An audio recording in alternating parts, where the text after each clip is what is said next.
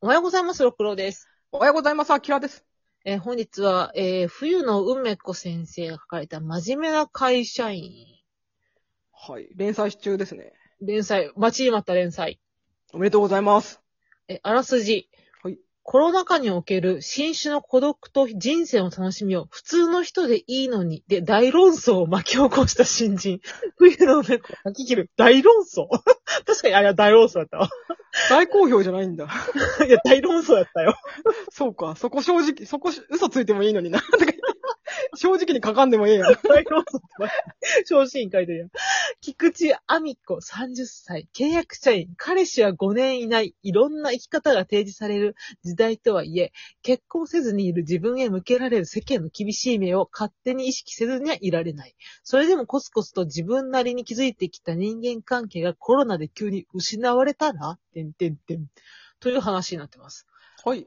今3話でこう、えー公開されていて、今撮ってる時点では3話を購入しないと見れないんですけれども、うん、 1、2話が無料で見れているという状況です。はい。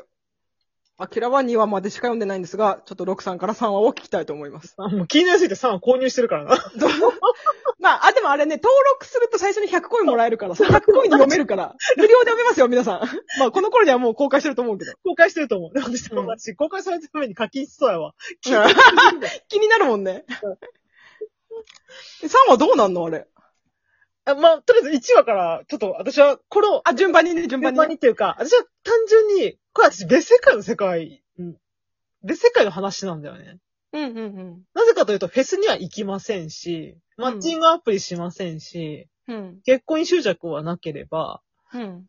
その、んなん、なんちゅうかな。別に、この人みたいになんかひ、こじれ、こじれっていうのかな、この人。今、私、こじれってあんま使いたくないんだけど、あ、わかるわ。うん、なんでもかんでもこじれでまとまるせんなよって思うから、だからこんな風に悩んだりしないなと思って。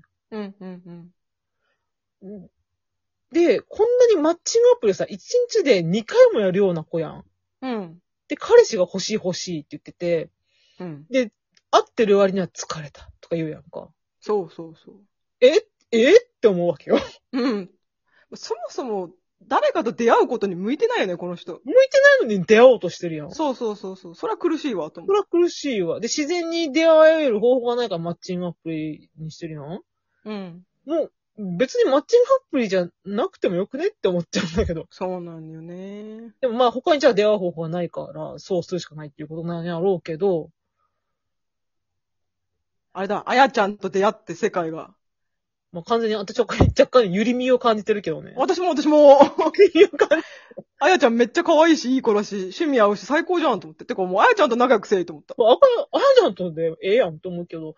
さあ、しかもさ、これね、でも、誰かの感想コメント、コミックデイズってコメント見たっけ見たんだかななんか、これってもう5年前ぐらいの話だよねみたいなこと言ってて。はいはいはいはい5はい。年ぐらいはこういう人が多かったよね。でも今は違うよみたいなこと言ってるから、ちょっと時代遅れなのかなと思ってる。うん、確かにちょっと、うん、読んでてそれは感じた。うん、別にその、これを、こんな執着するかって思ってるから、だから、書いてる梅子先生が、その気持ちを持ったまま5年を持ってるんやと思ったとしたら、納得はする。うん。まあ、あとやっぱ嫌、かもしんないけどね、言われてこれ。まあ、でもなんか、ななんかほら、梅子先生ってその気持ちを増幅させるのがすごいお上手な方って個人的に思ってて、うんその一つの思いから、うん。なんかそれをすごく濃く立ち上がらせたのがこの人かなって思ったの。うん。それか、その梅子先生が30歳の時に感じてたのを書いてんのかなと。そうそうそう。なんかストックから出してる感はある。うん今は考えが変わってるかもしんないけど、そうそうそう。今は知らんよ、わからんけど、うんとりあえずなんか過去こういう気持ちを思ったことがあったりなかったりしたことを取り出してるかなって思った。うん。だから、5年前の30歳の話って思って読んでるって感じです。ん。うん。で、なんか、その、なんだっけな。その本がきっかけでさ、うん。こう、本屋の読書会みたいなとこ参加してさ、ちょっといい出会いがあってさ、うん。ちょっとその人と仲良くなろうと思って頑張ってさ、なんかこういう出会いを求めてたんだみたいな感じで、こう、世界が広がっていくじゃん。うん。うん。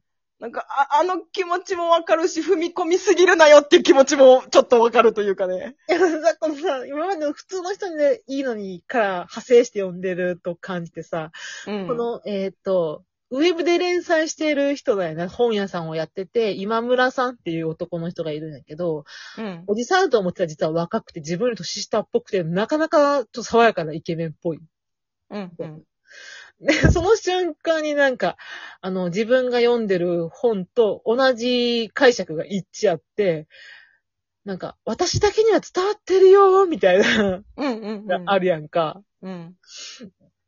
なんか、この今村さんの書き方っていうか、今村さんのこの顔とかあって、なんとなくこの、梅子先生の中の漫画ではうまくいかない男の顔って思ってんねん、この主人公とうまくいかない男の顔。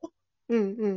爽やかイケメンとは、主人公はダメなんだろうなっていう。あー、もう、出会った時点でこの先がないなって感じるっていう。振られるか、相手にされないか。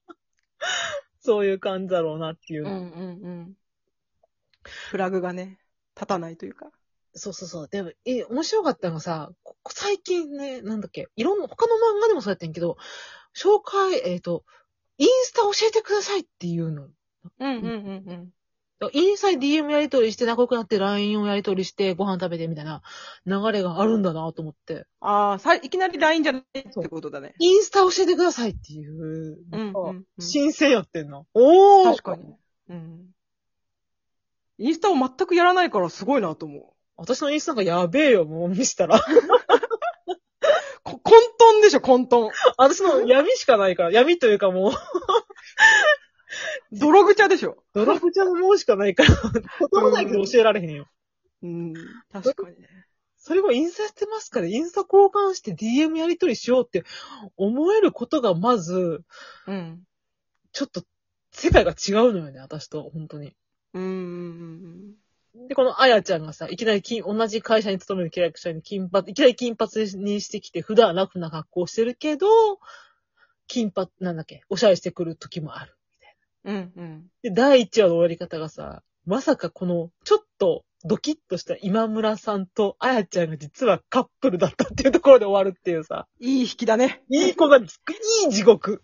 うん。でも素晴らしい時刻がここに完成されたも2巻まで読んでどう思ったう。えっとね、2話でさ、あのー、なんだっけ。なんかパーティーみたいなとこ行くじゃん。イベントみたいなのに。んうん DJ イベントみたいなやつ。うん。うん。で、その時になんかその日のあやちゃんは可愛くて、キラキラしてて、その日は私はとにかく、なんか、地味だったみたいなのあるじゃん。痛いやつだった。あ、そうそうそうそう、痛いやつだったって。これね、私ちょっと似たような経験あって、マジあの、うん私、あの、一時期、あの、私歌って踊ることがまず好きなのよ、単純に。えーそうなんそれも初めてそだ。う本当そう、あの、そう、基本的に歌って踊ってミュージカル人生をす過ごしてんだけど、うん。だからまあ、フェス、夏のフェスに行ったりもよくするんだけど、うんまあ、その派生で、もうクラブとかにもよく行ってたのよ、昔。うんうん。で、その時に、その、一人で行ったの、クラブに。うん。あの、なぜかっていうと、そこに来てた DJ さんがとにかく好きで、うん。で、えっ、と、まあ、別に私踊っ、歌って踊れればそれでいいから、誰かと行くっていうことに特にないのよ。その、うんなんか、誰かと行かなきゃみたいなのがないから、歌って踊れればいいから行ったんだけど、うん。その時に私結構その、クラブってさ、服装が結構違うじゃん。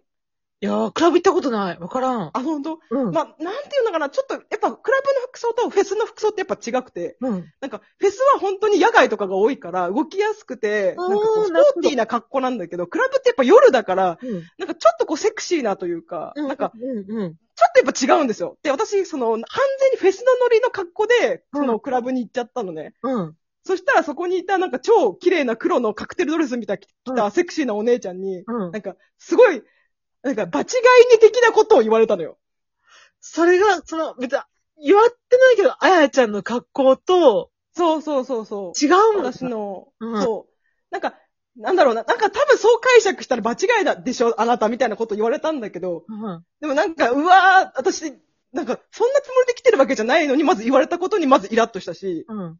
なんか、だ、そう思ってたとして、それを言わなくてよくないって思ったのよ。その日にわざわざ 確。かに、そいつ失礼よね。そう。でもそこからはもうなんか、一人で行くのもな、またああいう目に遭うの嫌だなと思って、あんま行ってないんだけど、うん。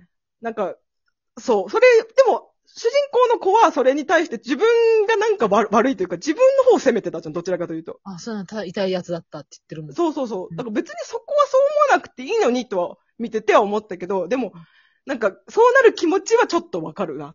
なるほどね。うん。なんか私これ普通の人のいいのに、が引きずってるから、この人も性格悪いんだろうなっていうような、あそんなに読んじゃってるけど、でも改めて見たら別にこの子は別に性格悪い子じゃないのよ、別にさ。そうそうただそうそう。自意識過剰なだけで、なんか自己否定そうそう。しちゃうだけで、なんていうか、うーん、そんな気にしなくていいのになっていうとこまで気にしちゃうっていう子そう。でですか。も、わかるあの、なんかね、私、今、今だからこういうふうに結構明るく言えるんだけど、うん。なんか、当時は結構気にしてたし、うんあの、なんか、やっぱずっと選ばれてこなかった人生を歩んできてるから、うんうん。いろんな人から。うんうん。男性からも友達からも。なんか多分この人も女性、あ、男性から選ばれてこなかった人生なんだよ、この主人公も。その求めてる人から選ばれないとかそういうことだよね。そうそう、それもあるし、なんか、まあ、要はモテないとか、うんうん。その、なんか、あやちゃんにはファンがつくけど、私にはマウントしてくる男しか寄ってこないみたいなこと言ってたじゃん。そうそう。うんうん。わかるわかる。そう。だから、うん女、恋をしてる女として利用されたことがなくて、うんただ自分が気持ちよくなるためだけのうん飾りとしてしか男が寄ってこないというか。うん、それが3話なのよ。そう、ああ、やっぱそうなんですね。あと1分しかないけど。 ちょっと待って、これ待って、続きを。延長延長しますか 延長させてほしい。圧続行しますかこれ。続行したい。3話をちょっと言わしてほしいんやけども。うん。あ私も聞きたい。じゃあ、圧続行しましょうん。まあ、じゃあ、じゃあ、ちょ、ちょ、じゃあ、後続をしたいから、ちょっと1、2話のちょっと、まあ、気になることを言いたいけど、じゃあ、クラブの人って、こんな感じな、あやちゃんみたいな格好してるってことみんな。う。あ、でも、いろ、人それぞれ、すごくカジュアルな格好してる人もいれば、セクシーな人もいる。今村さんなんかパーカー着てるじゃん。あ、いる、全然多い多い多い多い。男はいるただってことこれ。いや、うーん、なんか、場所によるとしか言えない。あ、クラブの場所によるしか言えない。い そうそうそう。あと、そこでかける音楽にもよるとしか。や、めっちゃおもろ。ちょっと待って、待って、待ってます。